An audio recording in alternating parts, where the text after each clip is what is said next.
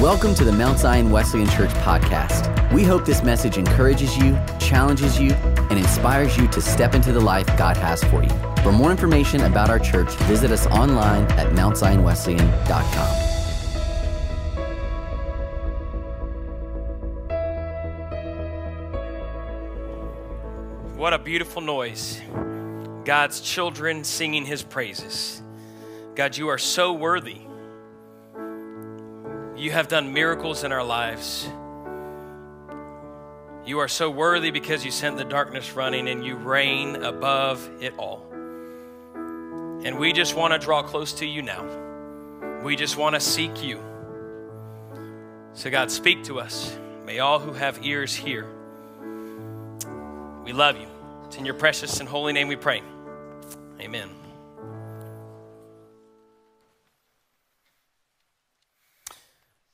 Well, good morning, church. It's good to be with you this morning. Super delighted. Welcome everybody who's joining us online. Uh, a couple weeks ago, we were preaching. We're preaching through Second Peter, and a couple weeks ago, we talked about the inerrancy and the authority of Scripture. So if you haven't watched that, this kind of message comes out of that as well because Peter continues in chapter one, then goes and talks about how the uh, how the prophets were inspired by God. They were His words. They were not the prophets' words. They were God's words. And so that's how we get to Scripture. This is God's word, and it is inerrant, and it is authoritative, and is the ultimate truth. And so then, out of that, Peter then writes and goes into then false teachings. And so we base the truth off of this, and then Peter goes into false teachings in chapter 2. So we're in 2 Peter chapter 2, okay? So turn there in your Bibles if you need. Use the Bible in your pew in front of you or on your app and your phone. We're going to be in 2 Peter chapter 2. But before we do that, I want to have a little fun, okay? Um, uh, to kind of introduce some kind of biblical literacy with our students, we oftentimes just kind of do some games uh, in Sunday school or different places. And so we're going to do this game called Is It in the Bible? Okay, so you, you guys humor me, okay, just for fun here. All right, I want to see our biblical literacy here. So there's going to be a famous quote on the screen, okay? And so you got to decide is this quote directly from Scripture or is it from somebody else's famous words, okay? So we're just going to play together have some fun. Okay, lighten up. It's okay. All right, so here we go. Is it in the Bible? And there we go. Famous quote from the Bible or somewhere else. All right, so you can respond. It is okay for you to respond. If you're not sure, it's okay not to respond. Okay, so here we go. It's more blessed to give than to receive. Thoughts? Is that in the Bible? Bible or not Bible? All right, so the answer is Oh, it's in the Bible. Good job. You guys passed the first one. Well done. Good job. That is uh, Jesus' words in Acts chapter uh, 20. So there we go. Then we got the next one. God won't give you more than you can handle. Oh, good job. You guys were quick. You're like, no, it's not. You know, what's the point of God if you can handle everything, right? So, correct. Yes, it is not in the Bible that is just taken out of context a scripture verse that God that says God will not be, let you be tempted beyond your ability. Okay, so you are correct. Well done, guys. You've passed in so far. All right, next one. You reap what you sow. Ooh, that one was a little hesitant. I don't know. So sorry about that one. Uh, sounds like I don't know. All right, so I'll give you guys, I'll, I'll, go ahead and say, yes, it's in the Bible. Good job. All right, so hopefully you think. All right, uh, it's in the Bible, Galatians chapter 6. Paul says this in Galatians 6 7. All right, the next one God helps those who help themselves. That's not in the Bible. Good job. You are correct. That is not in the Bible. It is made by Benjamin Franklin, who wasn't even a believer. So. All right, he who lives by the sword dies by the sword that is in the Bible. Jesus says that. Yeah, and Jesus says that to Peter when he cuts off the ear, right? So Matthew 26, uh, 52. Cleanliness is next to godliness. Did your mama ever say that to you? Yeah, mine too. Like, cleanliness is next to godliness. All right, that is not in the Bible. Although it is a famous quote by John Wesley. We do like that dude. All right, so he's pretty cool. He said that. All right, the Lord works in mysterious ways. Like no answers. No one's to confidently proclaim that one. Uh, that is not in the Bible, actually. Uh, the direct quote, although there is teaching of like God's ways are above ours and beyond ours, and it's hard for us to comprehend that kind of thing, the direct quote, the Lord works in mysterious ways, is not actually in the Bible. It is in a hymn. So, tricked first service in that one too, so it's okay. All right? Money is the root of all evil. Oh, we got a little confusion there. Uh, it is not in the Bible. The quote is what's the quote? The love of money. There we go. The love of money is the root of all kinds of evil, okay? All kinds of evil. So there we go. That was just some fun because now sometimes even our own like sayings that sound good, like I like that, you know, it sounds awesome, is not actually in scripture. And sometimes it's counter scripture. So often we look to uh, YouTubeology or TikTok theology or whatever, and we see a sweet quote, and you're like, I like that. I'm gonna base my life off of that. And I'm like, what in the world are we doing, right? So, how are we looking at sources for our scripture? And a lot of those end up being false teachings. And so, this is what Peter goes to.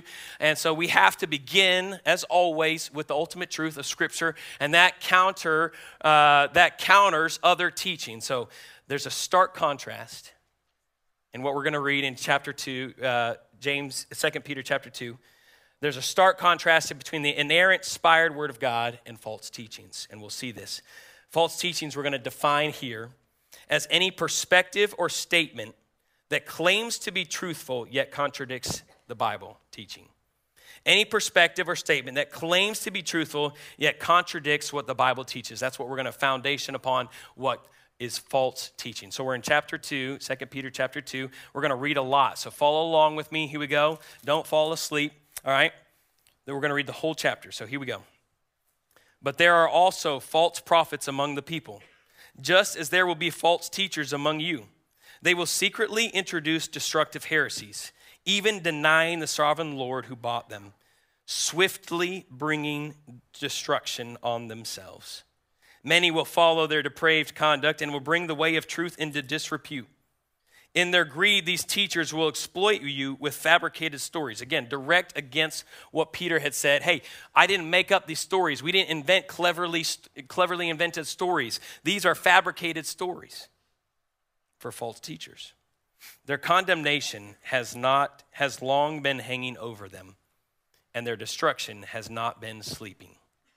For if God did not spare angels when they sinned, but sent them to hell, putting them in chains of darkness to be held for judgment. If he did not spare the ancient world when he brought the flood on its ungodly people, but protected Noah, a preacher of righteousness, and seven others, if he condemned the cities of Sodom and Gomorrah by burning them to ashes and made them an example of what is going to happen to the ungodly, and if he rescued Lot, a righteous man who was distressed and depraved by the conduct of the lawlessness, for what righteous for that righteous man living among them day after day was tormented in his soul in the lawless deeds he saw and heard. If this is so, then the Lord knows how to rescue the godly from trials and to hold the unrighteous for the punishment on the day of judgment.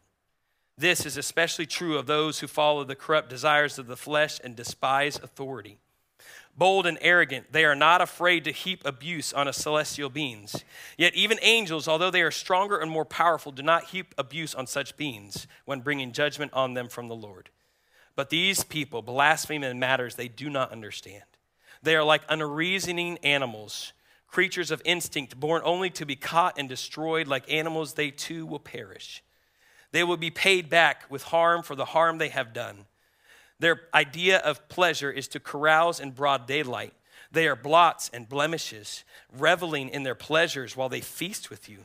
With eyes full of adultery, they never stop sinning. They seduce the unstable. They are experts in greed and accused brood.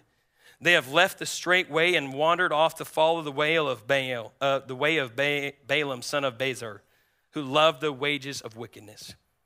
But he has rebuked for his wrongdoing by a donkey an animal without speech who spoke with a human voice and restrains the prophet's madness.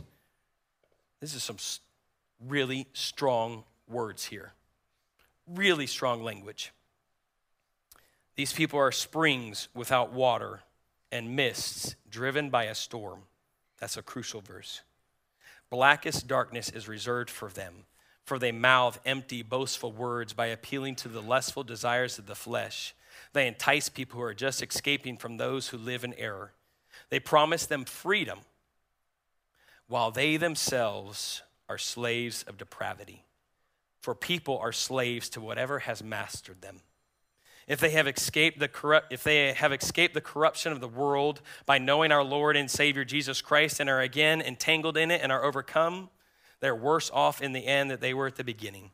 It would have been better for them not to have known the way of righteousness than to have known it and then turned their backs on the sacred command that was passed on to them. Of them, the proverbs are true. A dog returns to a vomit, and a sow that is washed returns her wallowing in the mud. Clearly, God takes the blaspheming of his word and the contradiction of his word incredibly seriously. Because what God compares false teachers to are these instances the angels, when they rebelled against God and they were cast out of heaven, were sent into hell. That is a comparison. The other comparison is the flood of Noah, which in scripture says the Lord saw how great the wickedness of the human race had become on earth. And every inclination of the thought of the human heart was only evil all the time. The Lord regretted that, the Lord, that he had made human beings on the earth, and his heart was deeply troubled. This is the comparison that Peter is making with people of false teachers. He condemned the cities of Sodom and Gomorrah, which in Genesis 19 says the outcry against Sodom and Gomorrah is so great and their sin so grievous that I will go down and see for myself what has done is as bad as the outcry that has reached me. This is what Peter is comparing false teachers to their condemnation, their sin, their complete and utter disregard for God's word and his holiness, their rebellion against him. It is pretty daggum serious. That's official. Daggum serious. God takes this very, very seriously because you have the comparison of God's word is inspired, it gives life, it is restoration, it is, it is, it is redeeming. For God sent his son not to, in the world not to condemn it, but to save the world through him. But then you have false teachers that is very clear the condemnation and the evil that they are involved in the rebellion against God. And there is a clear distinction between life giving word of God and the false life sucking word of teachers, false teachers. Blackest darkness is reserved for them. What Peter is saying is look at this. Look at these examples that God has done, and God can deal with false teachers. And God is dealing with false teachers. That their condemnation is not gone, it is gone, it is healing over them. They can, God can, will, and is dealing with false teachings because God's word prevailed through all of false teachings through all of history. This has proven over and over again through all of history and nothing has been added to it or taken away from it because Jesus says, Not a word will be taken from my scriptures. Not a word is taken from this. It has prevailed through all kinds of false teachings. God does defend his word, and it shall prevail. And the other beautiful thing about it is this if God knows how to bring righteousness, if God knows how to defend his word, God also says, we, the Lord knows how to rescue the godly from trials. And if God is good and right, then justice at some point has to be done. And those who rebel against him, God takes very seriously if they corrupt and contradict his word.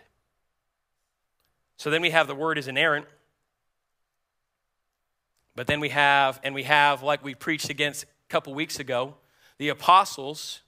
We proved the validity of the apostles, and we proved the validity of the scriptures, and we prove we can through history and through all kinds of other uh, science and all kinds of backing. We've proved the authority and the inerrancy of Scripture, the validity of the apostles. But then you have, on the other hand, of false teachers, the empty character. You have empty character of false teachers. The mark of a false teacher is an empty character. Peter says this their ways are shameful, they are greedy, bold, and arrogant. They carouse or drink plentiful amounts of alcohol in a noisy way in broad daylight. Their blots, their blemishes, their eyes are full of adultery. They never stop sinning. They seduce the unstable. They love the wages of wickedness. Again, really, really intense description of false teachings.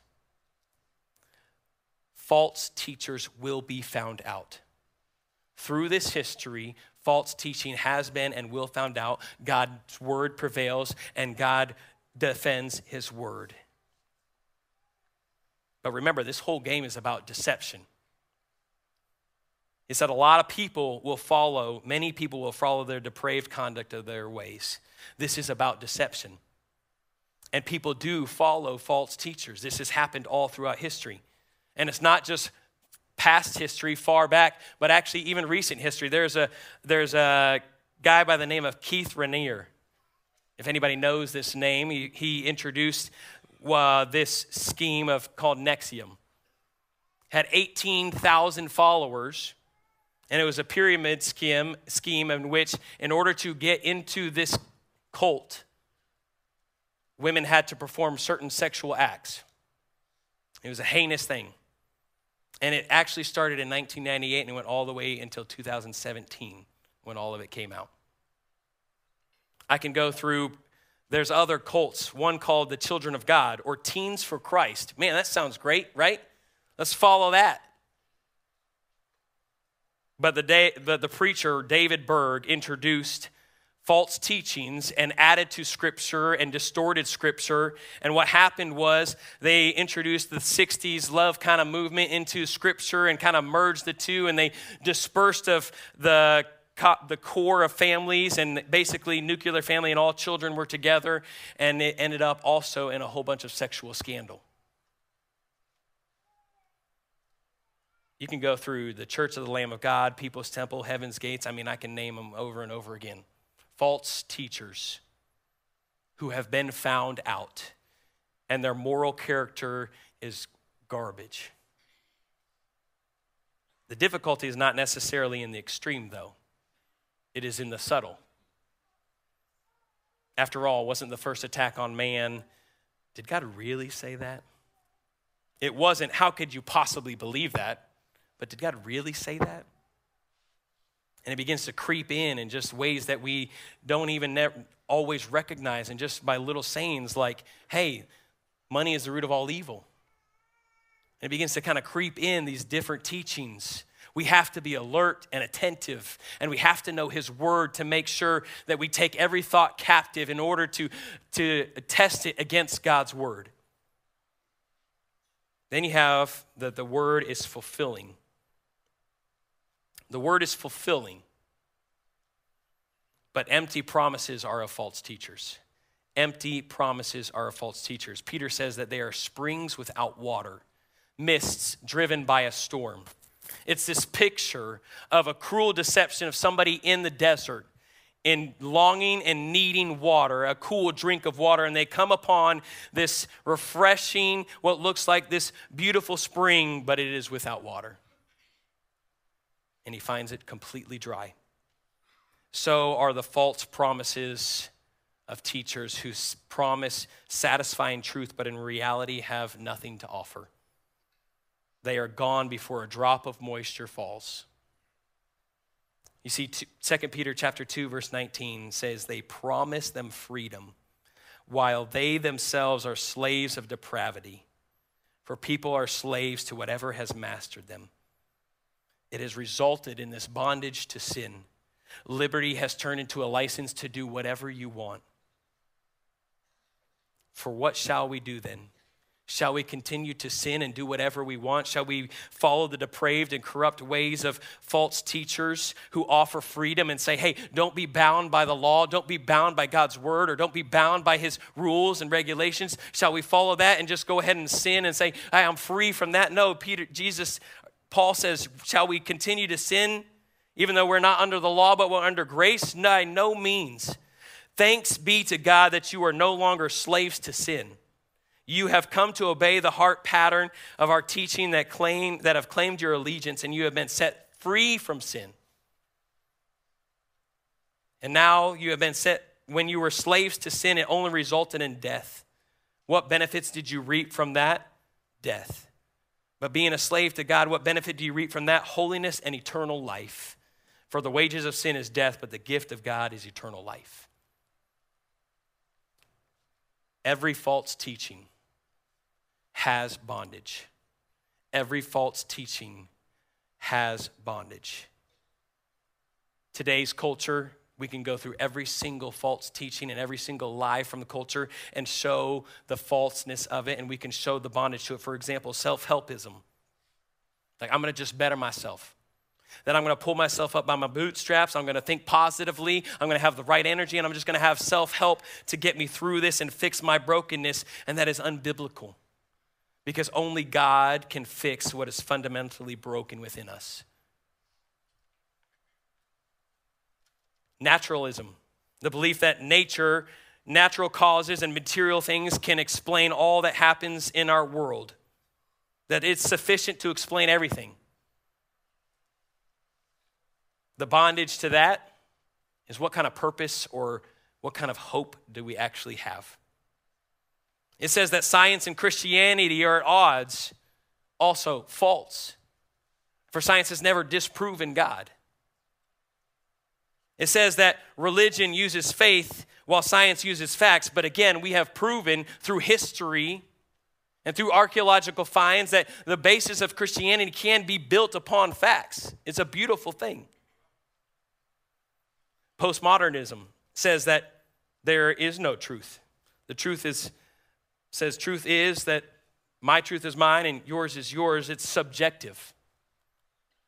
The bondage of postmodernism is the subject. Because what if the subject changes? What if the subject changes their desires and hopes and dreams? So also truth changes. Postmodernism treats us like naughty children who can't share a toy.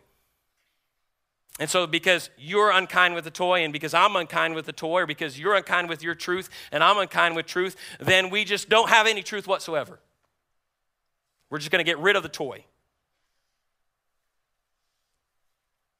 Nobody claims any truth, which leads to moral relativism. You can't tell me I'm wrong. I can't tell you you're wrong. Everybody has their own truth, their own definition. You define yourself however you want, and nobody has any repercussions on that. How is that done for us so far? Because our depression continues to increase, anxiety is continuing to rise, unhappiness of people has never been as high as, as it is now, loneliness. I mean, I could continue on and on. How well is that doing for us? Emotionalism, you're a slave to your emotions. Follow your heart, it never lies. Be you. How well is that doing well for us? Pluralism, new spiritualism. I mean, I can go on and on. You know, and it boils down to this. I've never sat across from the table from somebody who said, Hey, I think I'm God. I believe I'm God. Actually, that would probably help me because then I could just follow them away as crazy and we can move on, okay? But I've sat and walked with a lot of people whose actions proclaim, yeah, I'm God. I define my own destiny, I define my own truth. This is who I am, this is how I identify. And we have a belief system where we are actually God.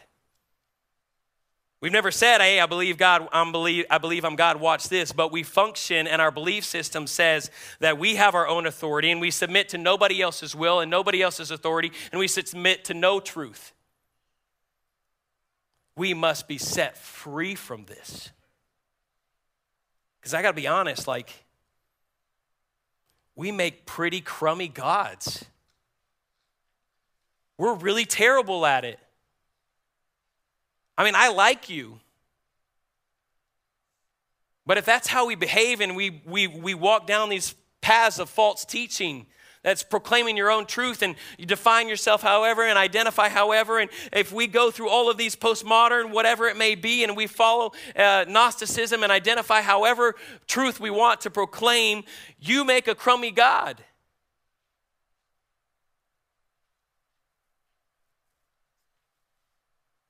Because we begin to do this, I make my own authority.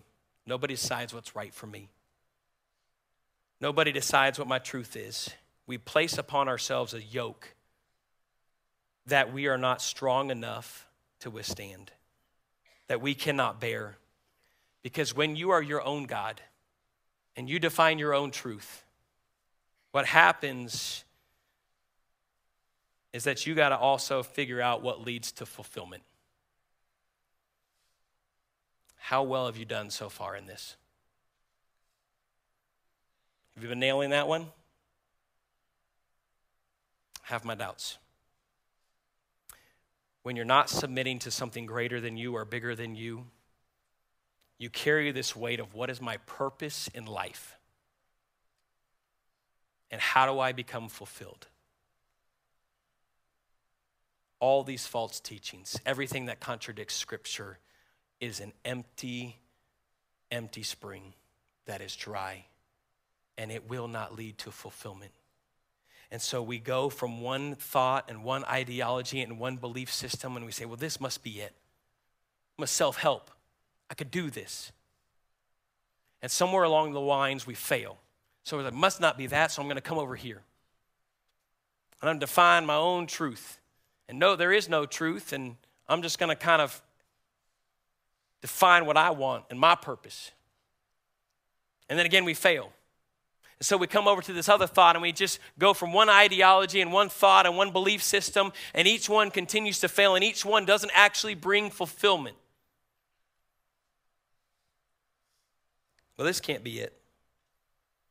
And we have this exhaustion of trying to get an answer to a question that's already been answered for us. He is our fulfillment.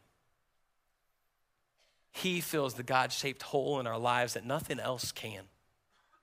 He is our joy. He is our hope. He is our future. He is our purpose. Perhaps the most common false teaching that goes on under the disguise of the gospel is moralism. I know I've gone through a lot, but moralism, we typically what we do is we preach in evangelicals, evangelical churches that yes, by faith alone, in Christ alone, through Scripture alone. This is how we are saved. Yes, we get that. But then we begin to say, hey, fly right and do better. Pull yourself up by your bootstraps, work harder, clean your nose, get a good life, tell the truth, and everything. God's going to then bless you with everything, and God's going to multiply all these abundances for you. And we unwittingly then begin to make this kind of economic transaction with God.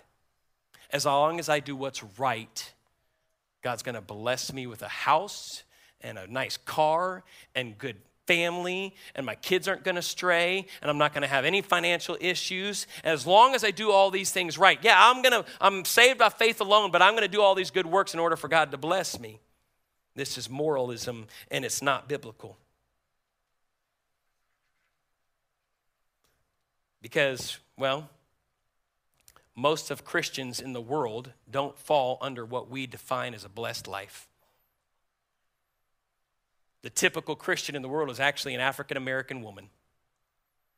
They don't have the nice houses that we feel like we defined as a blessing from God, or a, they don't have oftentimes the homes or the cars or the things that we call God is blessing because I'm doing what's right.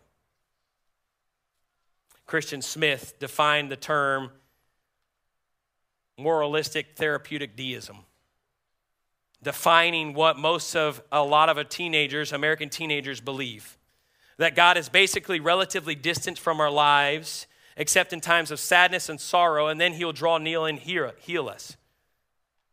And then he wants us to be nice and kind and whatnot God is so much more intimately involved in our lives than just a distant when we're hurt and pain and He shows up. God is intimately involved in every day in reading His Word, and God is intimately involved in our lives and wants a closeness with us. The difference between a gospel obedience and a moralistic or a uh, legalistic kind of thinking is this we obey in response to God's love shown to us through Jesus Christ. We don't obey in order to gain something from God. We obey and read His Word out of a delight for His love for us, for God showed us love first, and we simply respond. We don't obey so that we can have some kind of blessing over our lives, some kind of transactional authority that gives us then some God's love now. In fact, none of us can actually obey God to the standard that is required through Jesus. Our works are only acceptable because He receives them in and through Jesus Christ. Our obedience does not happen apart from the influence and empowerment of the Holy Spirit in our lives. And then others fall into this camp of antinomianism. Antimonianism, that's the one basically can summed up like this Once saved, anything goes. It's cool, you're saved, you do whatever you want. You know what Paul says about that? What shall we say then? Shall we go on sinning so that grace increases? By no means. We are those who have died to sin. How can we then live in it any longer? Or don't you know that none of us, we were baptized into Jesus Christ, we are also baptized into his death? Therefore, we are buried with him, and now when he rises, we also rise to a new life. We've said it before you're not saved by your good works, but you are saved to do a good work. Faith, a faith that produces nothing, shows no evidence that there is new creation but you are only saved by your faith. You know what the most unified doctrine is in all of church history until the past 50 years? The most unified doctrine in church history is not actually the deity of Jesus. It's not actually the humanity of Jesus. It's not actually the authority of Jesus, that he is equal authority of God the Father and the Holy Spirit It's not actually that God was both human and God, or Jesus was both human and God. The things that are foundational for our faith, the most un- those things have been combated actually and debated. The most unifying the- doctrine in all of church history until the past 50 years is the doctrine of marriage.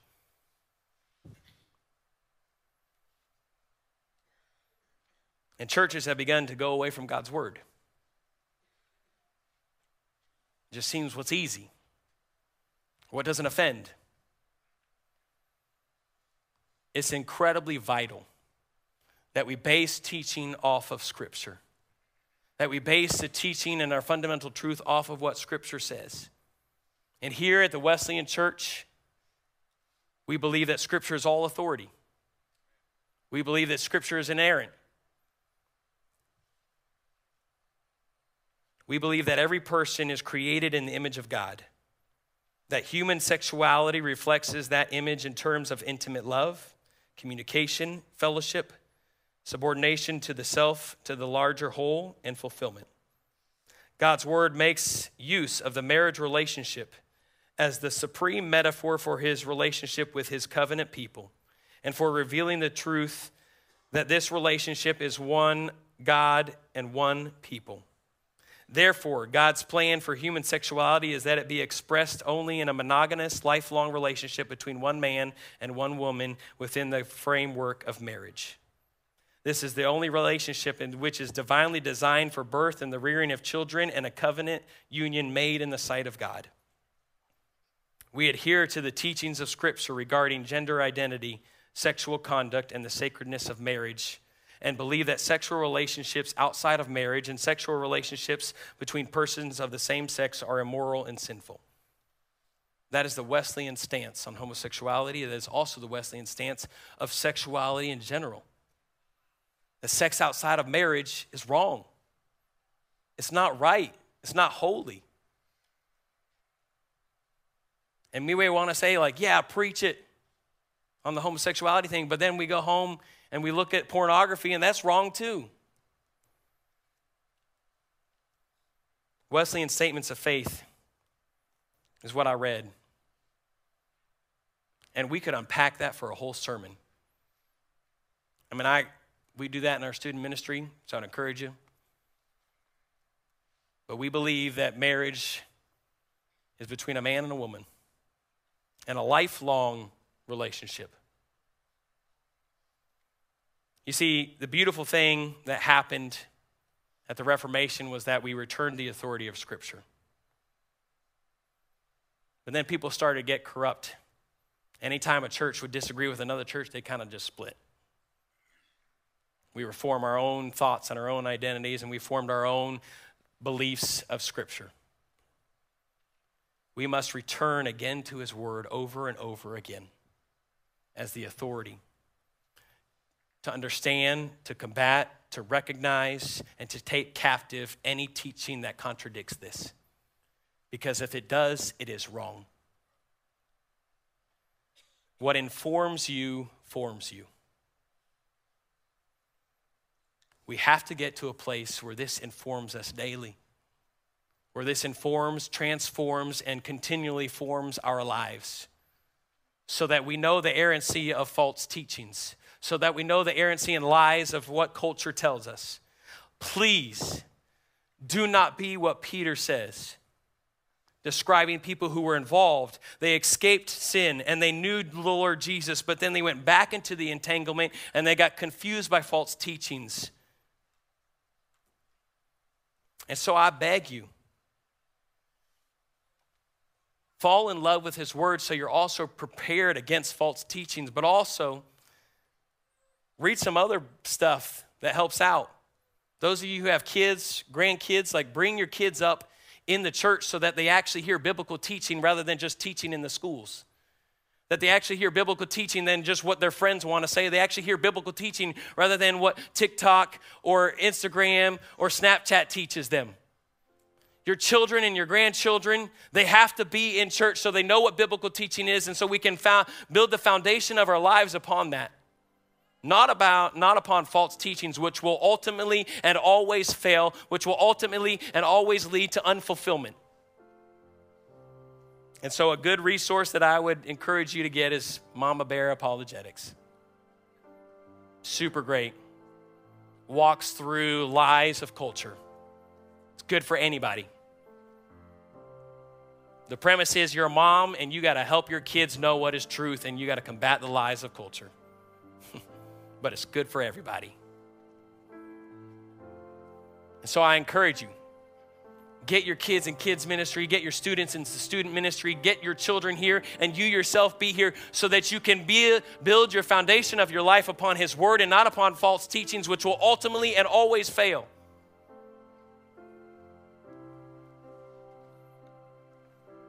As I was driving to church this morning, I listened to a song called Available. And in the song, it says, It's my joy to say yes to you.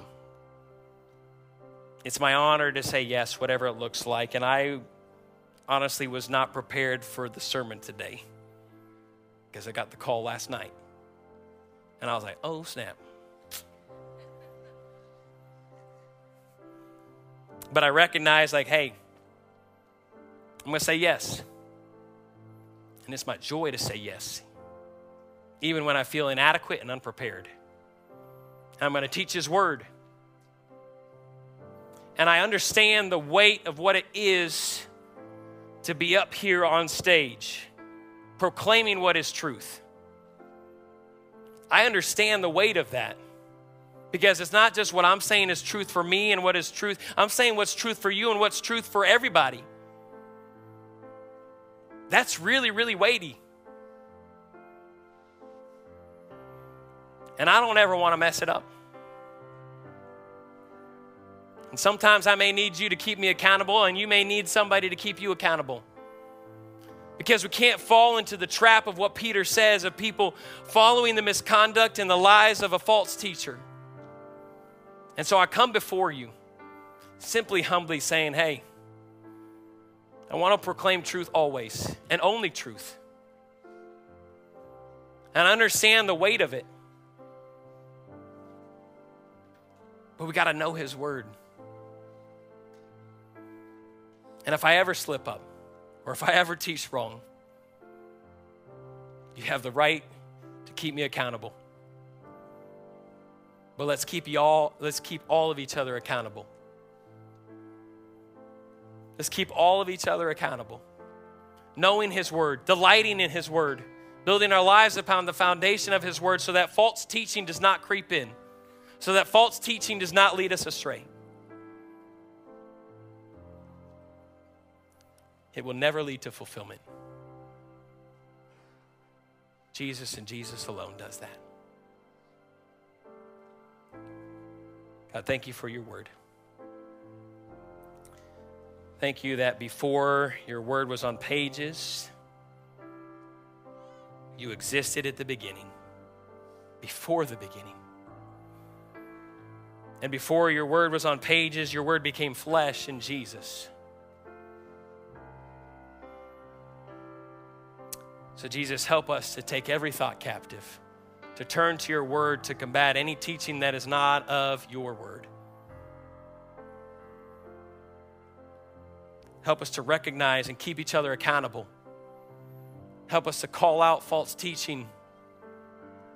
Help us not to be led astray and help us to build our lives on your word. We love you. It's in your precious, holy, and sufficient name we pray. Amen.